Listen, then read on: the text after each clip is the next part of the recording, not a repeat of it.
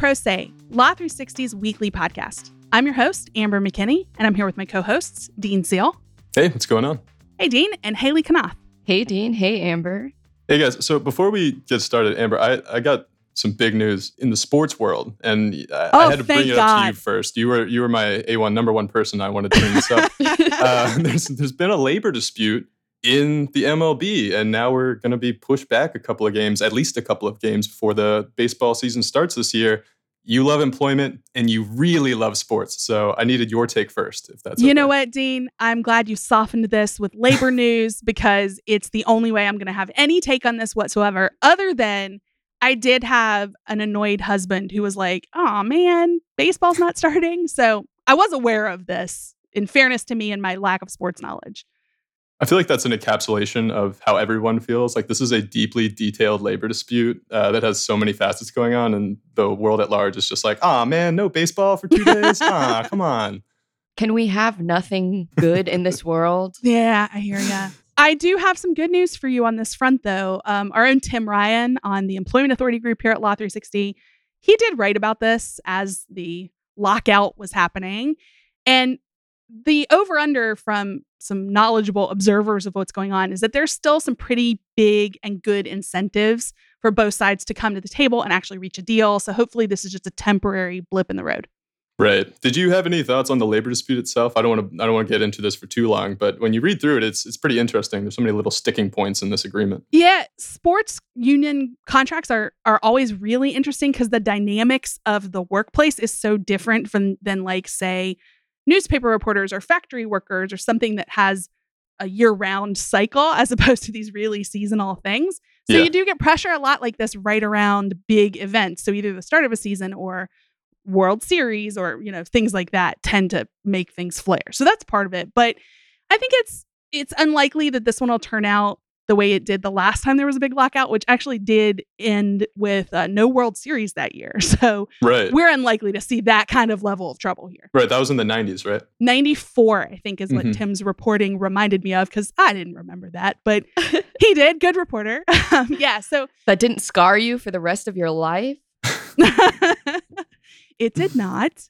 But we do have a bunch of other stuff to talk about in today's show. Um, Dean and I have a really interesting conversation coming up a little bit later with one of our favorite returning guests, Andrew Strickler.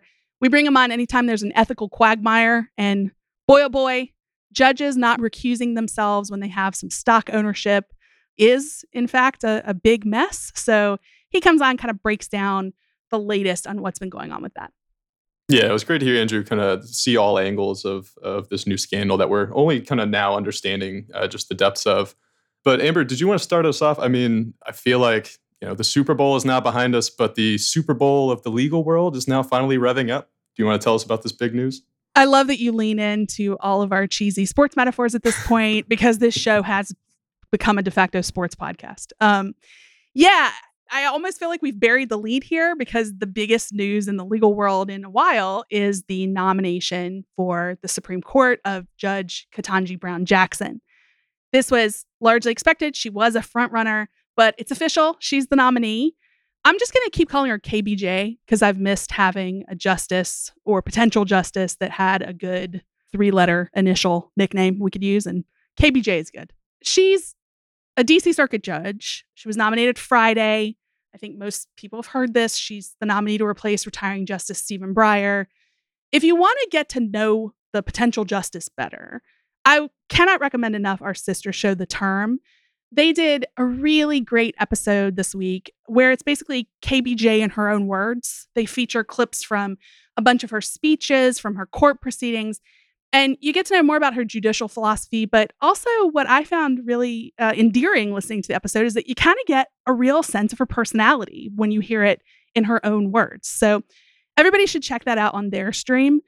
But I also wanted to talk about it too, because, you know, we can't talk about the Supreme Court enough, at least for my tastes. So, Never. yeah, on our show, I wanted to do another thing that could give the listeners some insight into what kind of justice she could be.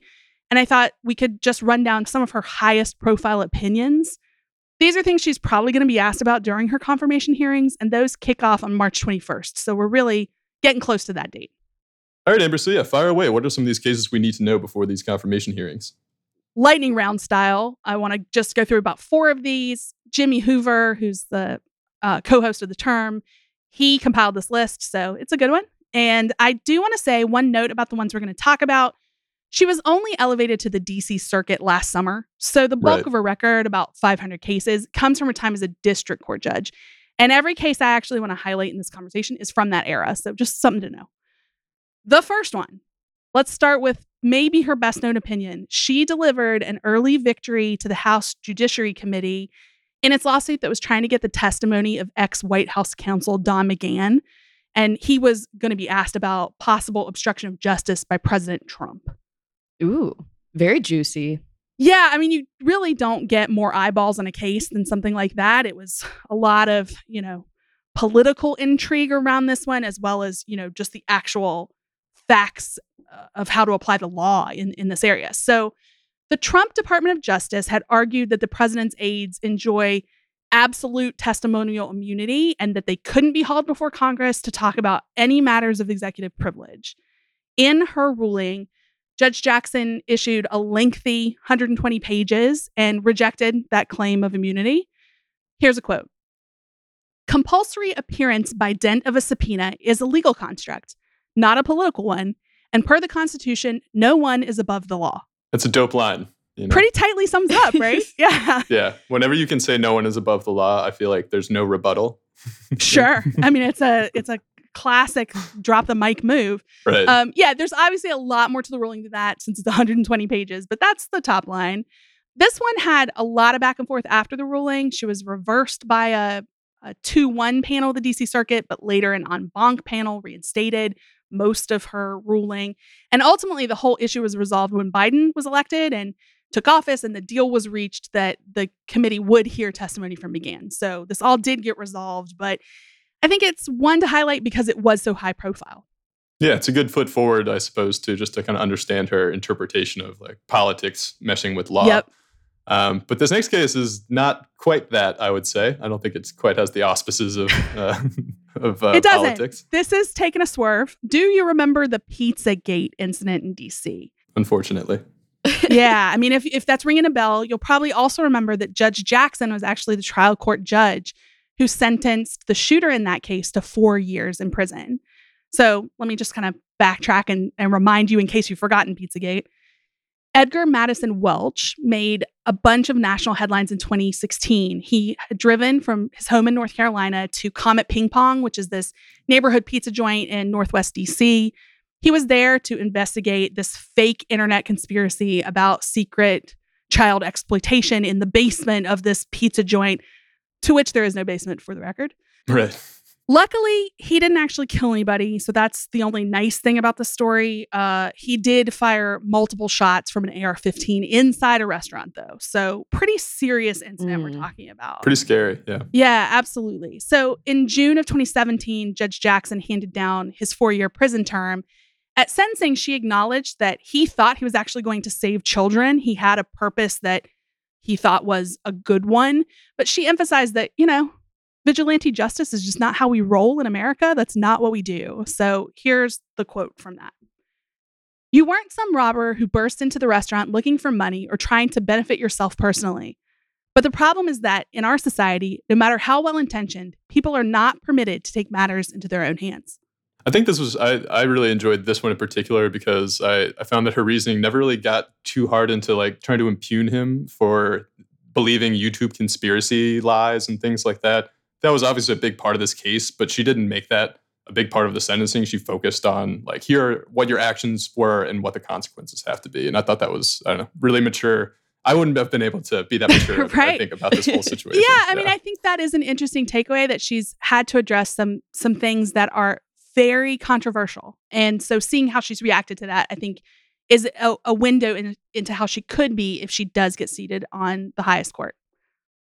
For the next one, I want to go maybe a little bit more procedural, but I think it's still really interesting um, to see how she handles a variety of issues. So, in May 2020, KBJ agreed with the Labor Federation, the AFL CIO, that a National Labor Relations Board rule that was just about to take effect actually flouted the notice and comment requirements of the Administrative Procedure Act.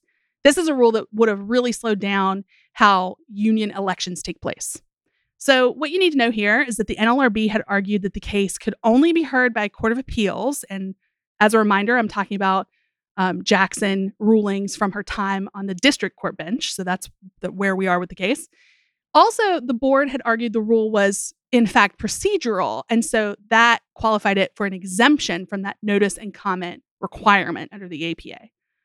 Judge Jackson disagreed, just no on both of those. Hmm. in particular, on the issue of the whether it was a procedural rule, she said this that I thought was pretty interesting. She said that distinguishing between a substantive rule that requires notice and comment and a procedural rule that does not is a quote seemingly inscrutable task, end quote. She went on to say that it does become easier when a judge considers that under the APA, a rule's presumed to be substantive unless it's proven otherwise. I highlight this mainly to say this. There's going to be a lot of stuff if she makes it to the high court that is seemingly inscrutable. Very true. So I think it's really interesting that she like checks that very clearly and says like, but here's how I in fact screwed all of it. Like I figured it out. like I think this is the kind of pretty technical thing that often does make it to the high court that they do have to look at things that are close calls or confusingly worded statutes or many things of that you know variety that they have to figure out so this one i think is worth a read if people haven't heard of it before very interesting love a good in the weeds labor dispute here you you knew I had to put an in the la- oh, yeah. labor dispute on the list. It's my bread and yeah. butter, really. And also, we're not going to get a lot of pizza gates at the Supreme Court, so sure. these are might be a little bit well, more indicative hopefully, of what. Of what hopefully, hopefully yeah, not.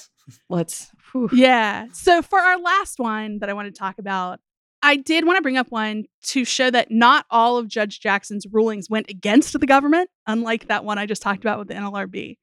So in September 2019, she threw out a lawsuit from a variety of environmental groups that had challenged waivers that allowed further construction of a southern border wall. And that was uh, down in New Mexico and Texas. So, what you need to know about this one uh, KBJ denied summary judgment to the environmental groups who wanted to stop the border wall.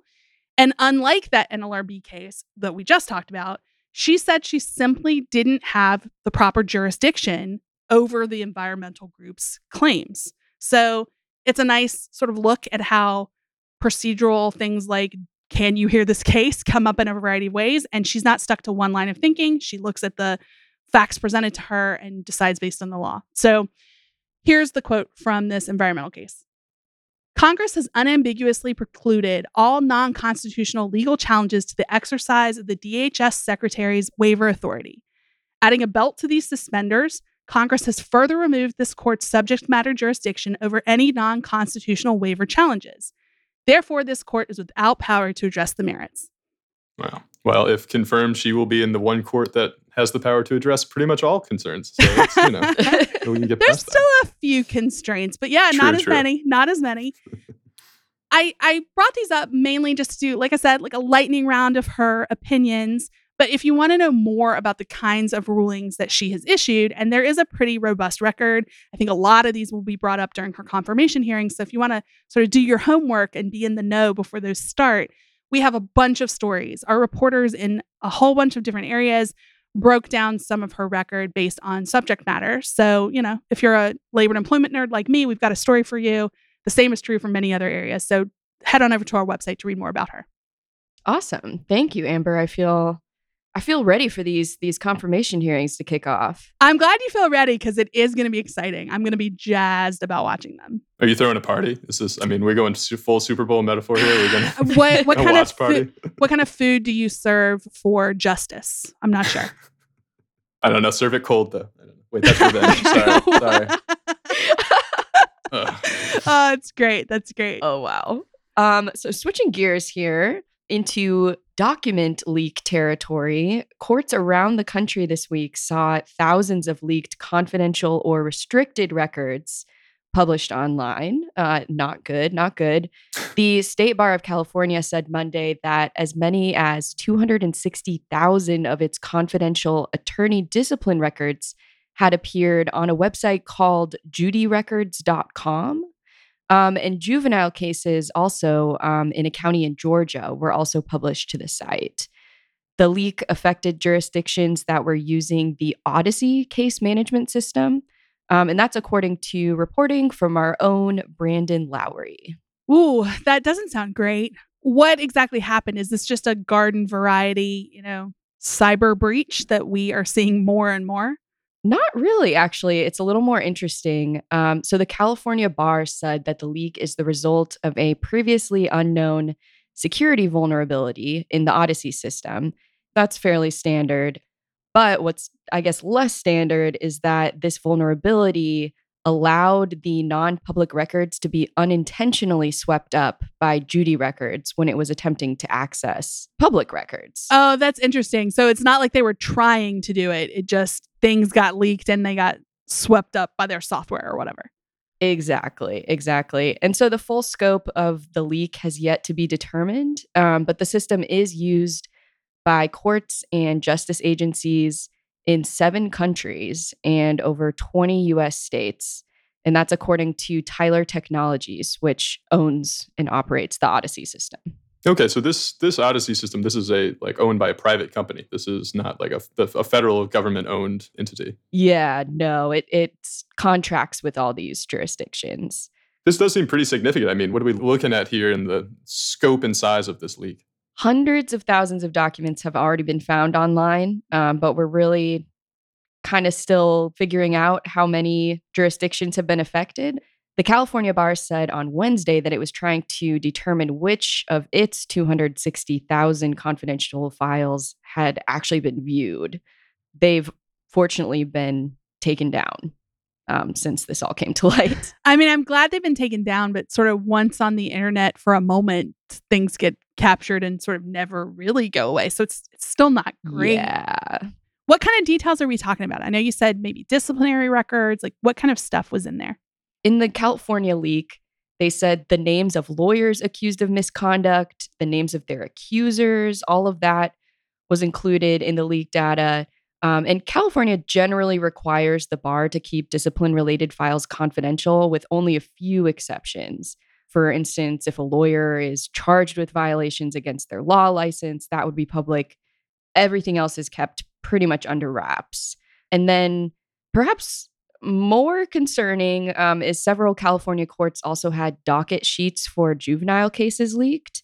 And California has really strict controls on access to those records. Um, they're not available in searches on the court's websites. And juvenile case dockets from other jurisdictions were also posted on judyrecords.com. Those dockets included detailed information like the names of defendants, birth dates, criminal charges, and sentencing information. Access to those juvenile criminal case records really varies from state to state. But in New Mexico, court officials said those dockets aren't available through the Odyssey system, uh, not even to law enforcement officials. They have to physically go into the courthouse to look at them. But still, thousands of those case dockets turned up on the website this week. Yeah, I mean, I have a lot of guesses about why this is very, very bad, but maybe you can spell it out a little more. I mean, why are we typically so careful with juvenile records? Yeah, when it when it comes to juvenile records, they really have the potential to cause substantial harm to people who got in trouble as children, which, you know, could have been decades ago. Um, Riya Saha Shah, who's the managing director of the Juvenile Law Center, had this to say about it. This is the information age, right? So the first thing we do when we meet somebody is we Google them. If a prospective employer Googles an adult's name and this record of something that happened decades ago is coming up, that creates a perception of who the person is and what we argue is not an accurate portrayal of who a person is. Yeah, no, that makes sense. Uh, I, I, don't know. I keep getting kind of caught up here on the fact that this was a system that we were contracted out from a third party. So, what is that third party private company? I think it was Tyler Technologies. You said, what are they saying about this whole situation? Not a lot so far. They said they're investigating the matter. They initially said they thought only California was affected, that doesn't seem to be the case from Brandon's reporting, but that's pretty much all they've said. The bar did say they have, the California bar did say they have since disabled online access to most of their records. Judy Records disabled its search function after Brandon's article was published. Um, and the website's information page also now says that it has removed access to the cases it had indexed out of an abundance of caution. This is all still getting untangled, so it'll be interesting to see how it shakes out.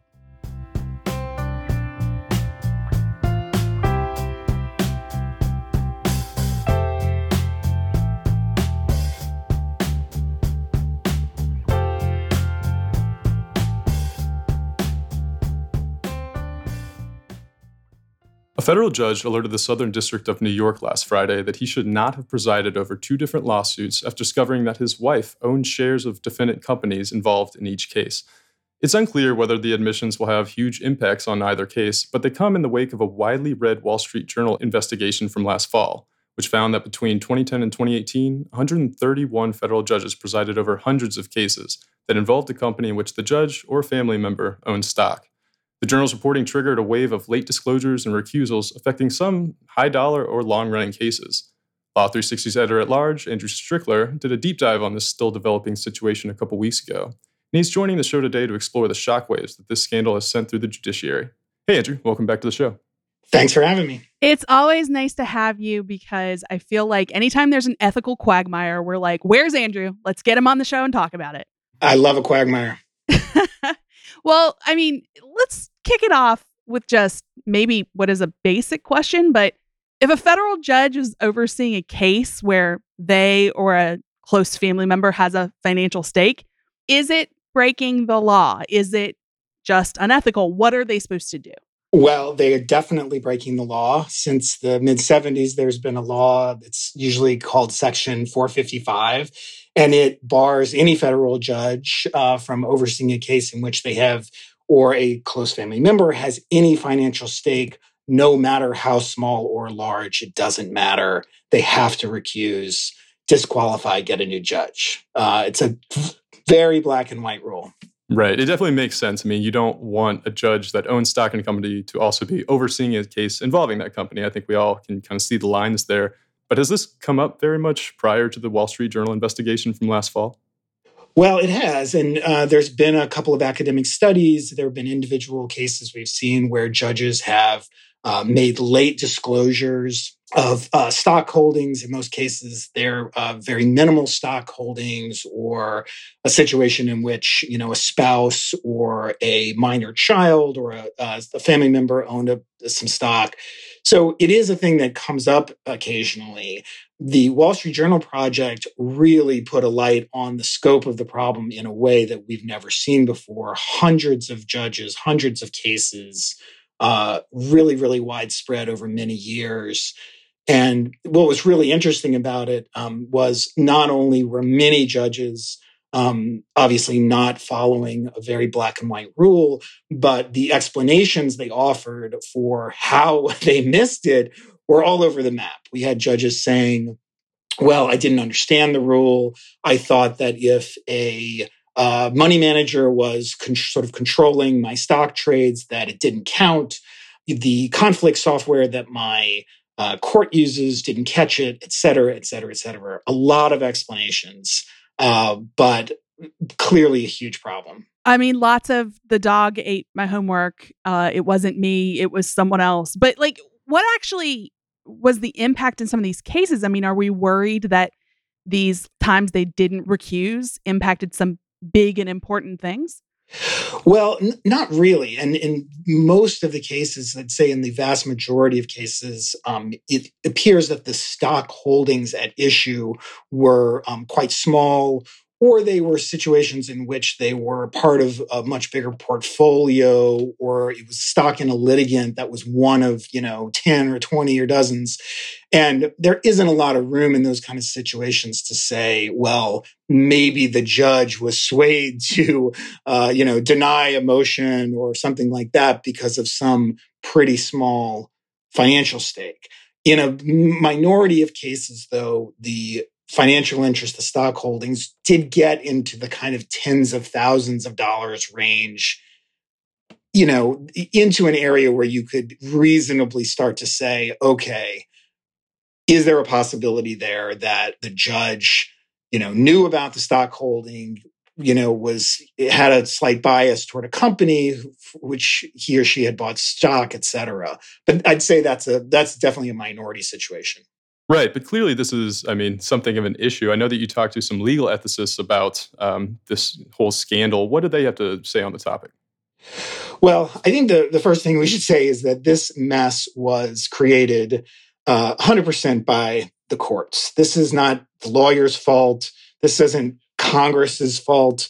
The judges themselves, the, the law is very explicit that the judges have a they are 100% responsible for knowing what's in their uh, stock portfolios uh, if they are own stock obviously uh, and to recuse from cases they are supposed to know. So andrew have we ever had you on the show before where you were like no there's one person to blame for the problem. This is very clear. Like i feel like this is a first. right it's it's kind of a good situation. I, I like uh, so i mean yeah the, the first thing obviously the, the judges created this problem. The judges are going to have to fix it. In individual cases, the impact of a judge, uh, of, a case that's already been resolved, a judge being replaced, isn't obviously very big.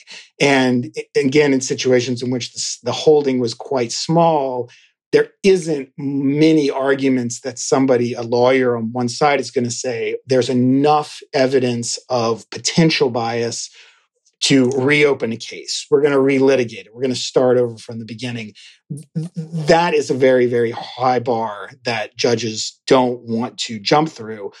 At the same token, though, the law was not just made to force judges out of cases in which they had a financial stake. It was also designed to promote public confidence in the judiciary itself. The law was written explicitly to make people trust that judges weren't going to be playing around uh, in this kind of area. And when you look at it through that light and you say, well, how many judges were here? All of these years have gone by. Many, many, many cases were decided by judges who did have even a small financial stake what does that look like? It doesn't look good. It looks really bad for the for the for the courts and the again the explanations that many of the judges offered that they were simply unaware uh, or hadn't bothered to go through the trouble of uh, making the right disclosures is um, uh, not very doesn't inspire a lot of confidence. Yeah, I mean, we're particularly in a era where there's not a ton of confidence in public institutions to begin with in America. So this just seems to add to that narrative of like, oh yeah, one more thing to think is all messed up and not on the up and up like it should be. It's terrible. It's terrible timing for the for the courts. I I totally agree with you. I mean, uh, n- not that the two things are necessarily related, but the the sexual harassment scandals with Judge Kozinski and others of recent years, the never ending drumbeat about the Supreme Court, the lack of Supreme Court ethics code, right? Uh, the questions about congressional stock uh, trades that have gotten quite a lot of press. You put it all together, and the timing of this is is bad for the for the courts for sure. I think there's this overarching feeling that self policing is not always super great in any institution, and it's starting to seem like that may be true in the judicial branch as well. So you know we're we're left with a really uncomfortable situation here. I agree, uh, and I, I, must say it was um, when uh, Chief Justice Roberts at the end of the year acknowledged this problem in his sort of year-end State of the Courts uh, report. He cast it a little bit in a technical terms and sort of these were isolated incidents. Um, you know, we can fix this with further ethics training for judges. I must say it didn't go, in my opinion, far enough in, in accepting the idea that the comp, people's confidence in judges following, again, a very black and white, a very basic rule that every federal judge should be aware of, is aware of, really, the fact that they weren't uh, being strict about that. Uh, and in some cases, uh, really just dropping the ball completely. Judges with many, many cases in which they had presided. Um, it's troubling, you know, and and I, he didn't go very far in saying that this was a wider problem we need to uh, fix in a way that promotes public confidence. If we have this problem, and perhaps some of the suggested solutions haven't gone quite far enough, what else could be done here? I mean, is there going to be any congressional oversight, uh, any checks and balances we could imagine here that might change the game a bit? Well, it's interesting because of, there has been a very uh, bipartisan response in Congress to this. Uh, the House almost unanimously, I think there were just a handful of opposition votes. The House passed a, a sort of a court transparency bill that has been talked about for some years. Um, that happened in December after the Wall Street Journal story broke. Uh, the Senate, just in the last couple of weeks, passed a version, another court specific transparency bill unanimously, no opposition whatsoever. That bill, if passed, would put a really hard timeline on when judges are to disclose stock transactions and to and would force the judiciary to create a database, a searchable database of stock holdings, which is something that does not exist and has also been talked about in past years something is going to happen on that front. Just the final form is not clear, but there's a lot of interest there, certainly. Yeah, it's fun to see that kind of urgency from lawmakers uh, on a topic right as they themselves are being scrutinized for the exact same stock ownership conflicts of interest that can arise. So I can see why maybe this little bit of a fire under them as well. Well, Andrew, thanks so much for coming on and talking to us about this today. I'm sure the scandal will continue to unfold over the course of the next year, and maybe there'll be some updates from you in the future. Thanks for having me.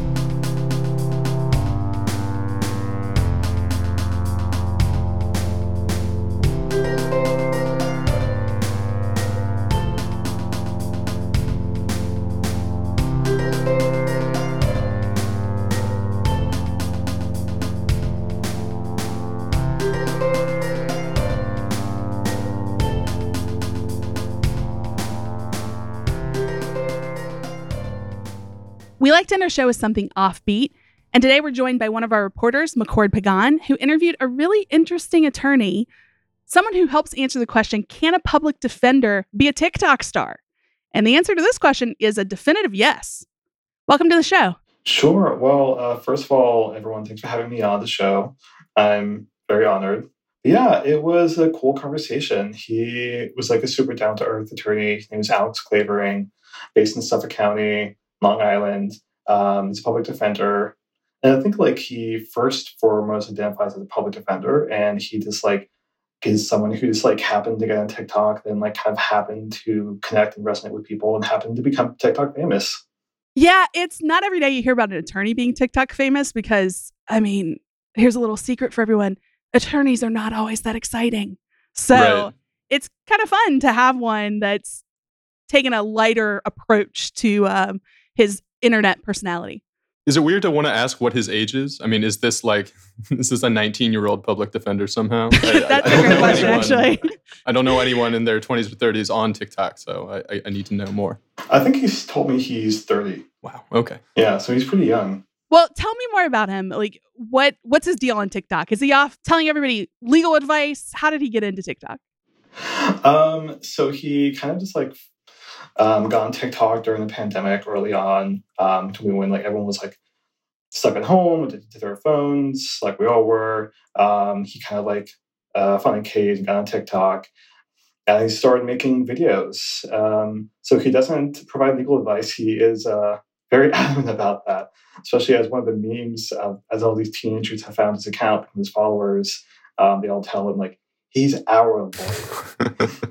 um, so he represents sure. all of us.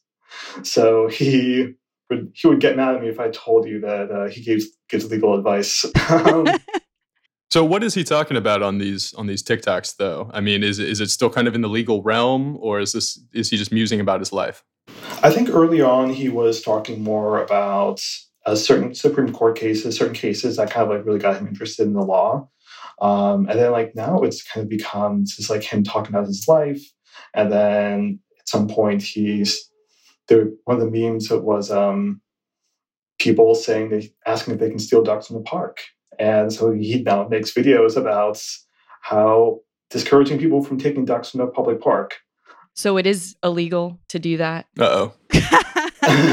or are they like property of the city? Or that's kind of insulting Not in California, for the Hailey. You're okay. Don't worry. Okay. Okay. yeah. I love the idea of somebody going into a park and actually stealing a duck. Like, Do you want to do that? Is that a great pet to have taken from the park? Maybe it's like also the be it's being able to say that you did do that. Right. True. Oh, well, sure. Yeah. I mean, who among us has not like ever thought about wanting to steal a duck from the park at one point? This is actually a great spot for us to just drop in a little audio of one of his TikToks, sort of reacting to people calling him their attorney and to people sharing their misadventures like stealing ducks from the park. I need to tell you something that's happening to me.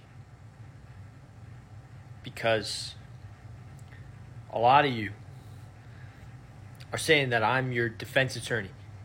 I am not your defense attorney. It's I'm not. I know it's funny. But I am scared you guys are going to get me in trouble. And you keep adding me in videos. And sometimes, look, other people aren't seeing these videos. I'm seeing these videos, duetting my videos, saying, hey, and then saying a crime. I, hey, so I was uh, doing this. Stop! Stop doing that! I'm not your lawyer! Hey, so uh, the next time you want to commit a low level crime, maybe don't then duet your TikTok video with a public defender who's on TikTok. Just, you know, helpful hints. This is nuts. I thought that was going to be fun, but that sounds like a cry for help. I mean, we need to help this guy. McCord, did you are you helping this guy out? oh no, I'm not clever enough to do that. Oh gosh. Okay. Wow. Let's talk a little bit though about like he does seem to really resonate with people, if nothing else. And mm-hmm. I can mm-hmm. see why. I mean, he's he's funny. He seems pretty affable in his videos. I can see why people would be like, "Oh, it's a funny lawyer." That's something you don't see every day, frankly. But what does he actually chalk his popularity up to, McCord? I know you talked to him about how it was a little unexpected that he gathered 700,000 followers on TikTok. Sure, yeah. So um, he kind of talks. So, like, I should probably add, something I should have mentioned a few minutes ago was um, I think he also does like to talk about his own life now. And one of the things he kind of resonates, his resonates with people is that, you know, some people are just like not having a good time. You know, he has this quote about like, this isolation loneliness a lot of people are feeling in, in late stage capitalism. Um, so I think he said those things kind of do tie into the criminal system. Um, so I think it's just like, you know, a lot of people are, we feel like they're struggling right now, and he's able to kind of tap into that and kind of like people see that and kind of resonate with them. You feel like, yes, I feel that. Well, like on the serious side, he is a public defender, and I mean, he's pretty vocal about talking about that. I know he talked about his job with you when you had a chance to talk to him. What does he see about the current role for public defenders and the criminal justice system generally? Uh, I think he would probably advocate for like a just like an overhaul. You know, he's a prison abolitionist, um, doesn't believe that prisons should exist at all. And you know, I think he sees public defenders as like very critical, very important to the system. You know, I think one thing that's important to him is role public defenders and also how they're not paid enough. Um, one thing he mentioned to me is that there's a kind of a there isn't pay parity between public defenders and prosecutors, which he could get into a little more detail about that, but um, we did get into that deep more detail about that with me. But yeah, I think that's like one issue among others, um, and just like really, really sees the criminal system as just like not really fair to people in general. So he's basically educating the people about what he sees as flaws in the system via duck memes. I would say he's educating, and then there are also duck memes sprinkled in. whatever, whatever sugar you need to put on top, I think what that's uh, that's uh, what people do to get their message out. Mm-hmm. My last question for you, McCord.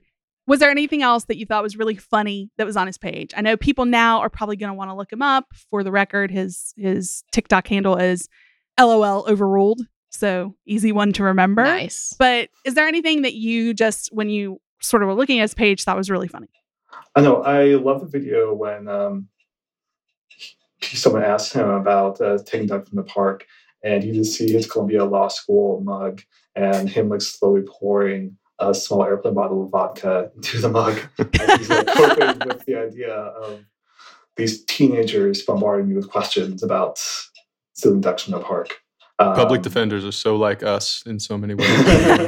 well, I can tell you as a person who doesn't practice law but does have a law degree, I've had that feeling sometimes when friends and family have asked me legal questions. So, same, same. LOL overruled. I agree. Amber, has anyone ever asked you if they can steal ducks in the park? No, but now I kind of wish they would. I've asked so much more boring and and just basic questions. If somebody came to me with "Can I still ducks from the park?" at least it would give me the reason to start my own TikTok. yeah, you say that now, but in a month you're going to be on a TikTok just saying, "Stop adding me. Stop telling me your crimes." You know, you guys are probably right, but I have really enjoyed uh, learning a little bit more about this attorney. I think it's a fun um, way to see that even lawyers can find some traction on TikTok and really appreciate you coming on the show, McCord. Of course. Thanks so much for having me.